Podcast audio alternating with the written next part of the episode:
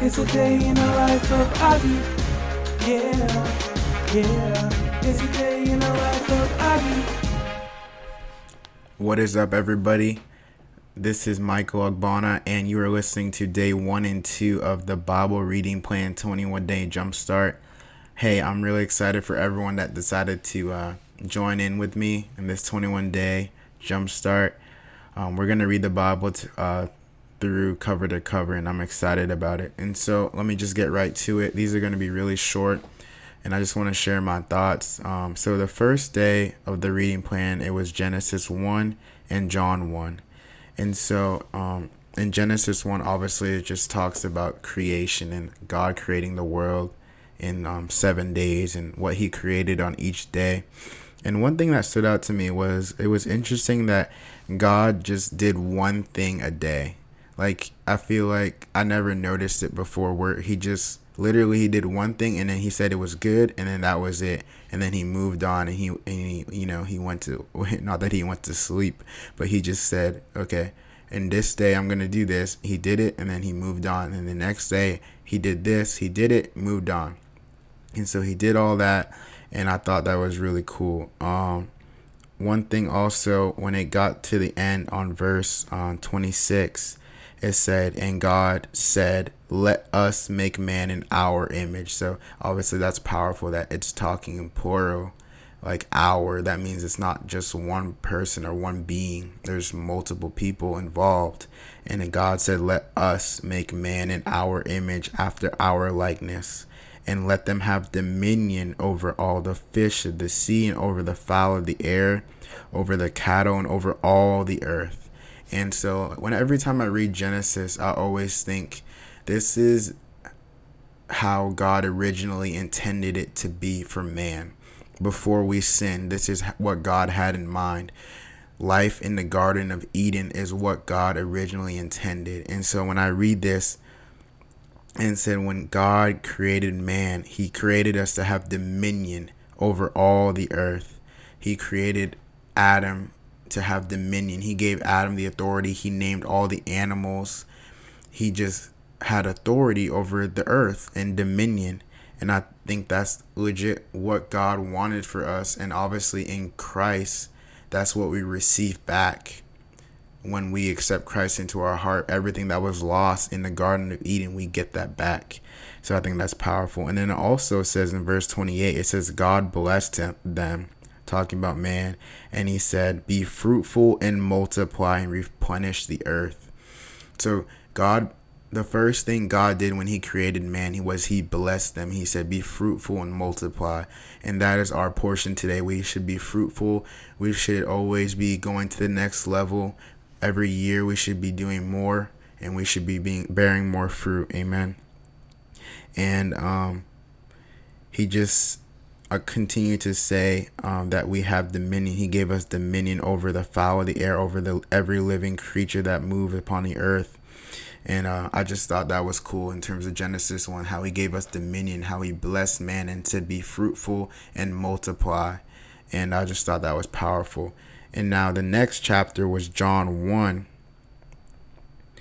And John 1 is powerful because it, it just talks about how Jesus is the Word and then it talks about um, it talks about John the Baptist who was sent to prepare the way for the Lord for the Messiah, and um, it talks about um, Jesus picking some of his first disciples. But one thing that stuck out to me was obviously, um, let me see Verse 12 says, But as many as received him, to them he gave power to become the sons of God, even to them that believe on his name. And so it's amazing that when you believe, like sometimes we feel like in our, we can't really do everything we're supposed to do as a Christian. But God doesn't expect to do us to do it in our own strength. He says that when you receive him, the, to those who received him, he gave to them power to become the sons and daughters of God. And so when you receive Christ, you don't have to do it in your own strength. He gives you the power to become the son of God, to become a son of God. And I thought that was awesome. I also think that it's powerful that um, the Bible says that in the beginning was the Word, and the Word was with God, and the Word was God. The same was in the, the beginning with God. And then verse 3 says, All things were made by Him, and without Him, nothing, not anything made that was made. So I'm reading in the King James. But long story short, it says, All things were made by Him. And that's talking about Jesus, the Word. And so, if all things, if everything in the earth was made through the Word, through Jesus, how much more should our lives be built on the Word of God? Like, how can we expect to operate in this life without the Word of God? And so, I just thought that was cool that it said that all things were made by Him. And so, um, one last thing, because I don't want these to go too long, is I thought it was interesting. I never noticed this before, but when um, John the Baptist was with his disciples, this is before Jesus was revealed um, who he was. He had an answer. He said, I am blank, blank, blank. And so I believe that this year in 2022, when someone asks us, Who are you? Like, you're going to have a specific answer to give them. It's going to be something that God gives you. God spoke to John. Said, You are going to be a voice that cries out in the wilderness. And that was his identity. And I believe that we all must know who we are in Christ. Just like John the Baptist knew who he was and what his purpose was. When somebody asks us who we are, who are we, we should be able to tell them who we are in Christ and, and our specific purpose for being on the earth. And I thought that was so powerful. And so that was it for day one. That's day one. Um, it was Genesis 1 and John 1. So if you haven't read those, I would go ahead and start um, reading those. But let's go to day two. So day two was um, day two included Genesis 2 Genesis 3, Psalms 149, and John 2. And so I'm to just talk about Genesis 2, 3, and then John 2. So um, in Genesis 2, it just talks about, continues to talk about the Garden of Eden and, um, you know, man being formed. And it said that um, when God formed man, he breathed, man was just uh, you know, formed out of the dust of the air, the dust of the ground. And it said that God breathed the breath of life into him, and man became a living being. It said he breathed the breath of life into the nostrils of man, and man became a living being. So, obviously, the breath of God, the breath of life, is a um, you know a symbol of the Holy Spirit. And so, I believe that obviously, originally we were I mean, Adam and Eve lived in the spirit. They were full of the spirit. They had no limitation in the spirit. But obviously, when sin came, that's when all, all you know, you know, God said, if you eat this fruit, you will surely die. And obviously, he was talking about spiritual death. Right when they sinned, their spiritual life was destroyed, and they had they, their access to God was destroyed. And that's why obviously Jesus came to restore that access.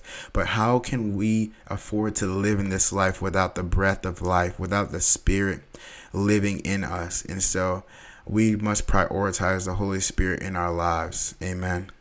Um, and then in Genesis 3, it was the fall. And I just thought that the fall was so I was just so frustrated, you know, because um it's amazing to see how the the devil will always get you to question the word of God.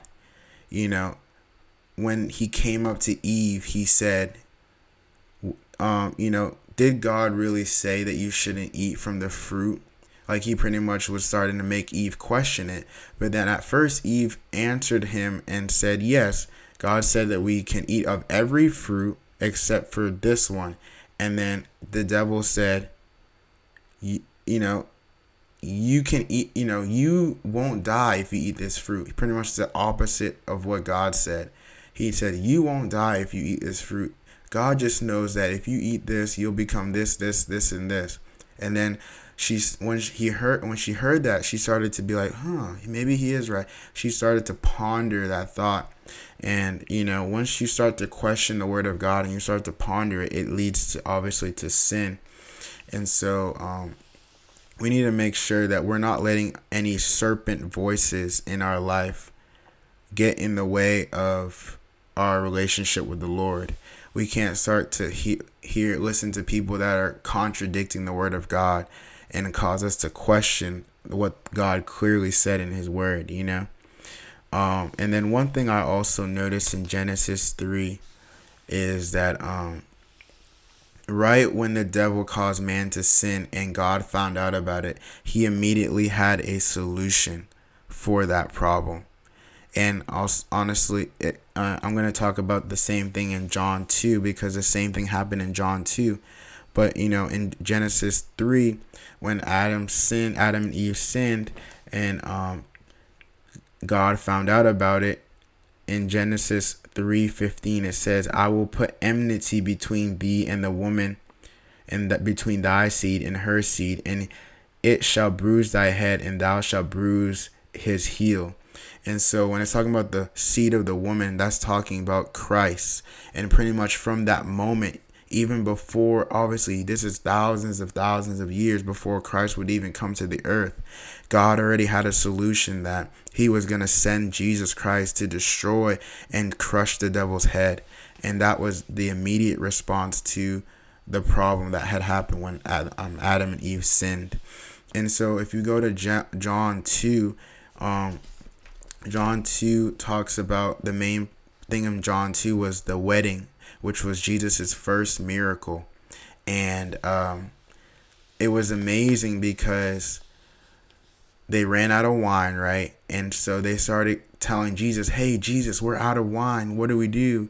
And Jesus was telling his mom, Hey, chill out. I'm going to do, it's not my time. My time has not yet come. Like, wait a second.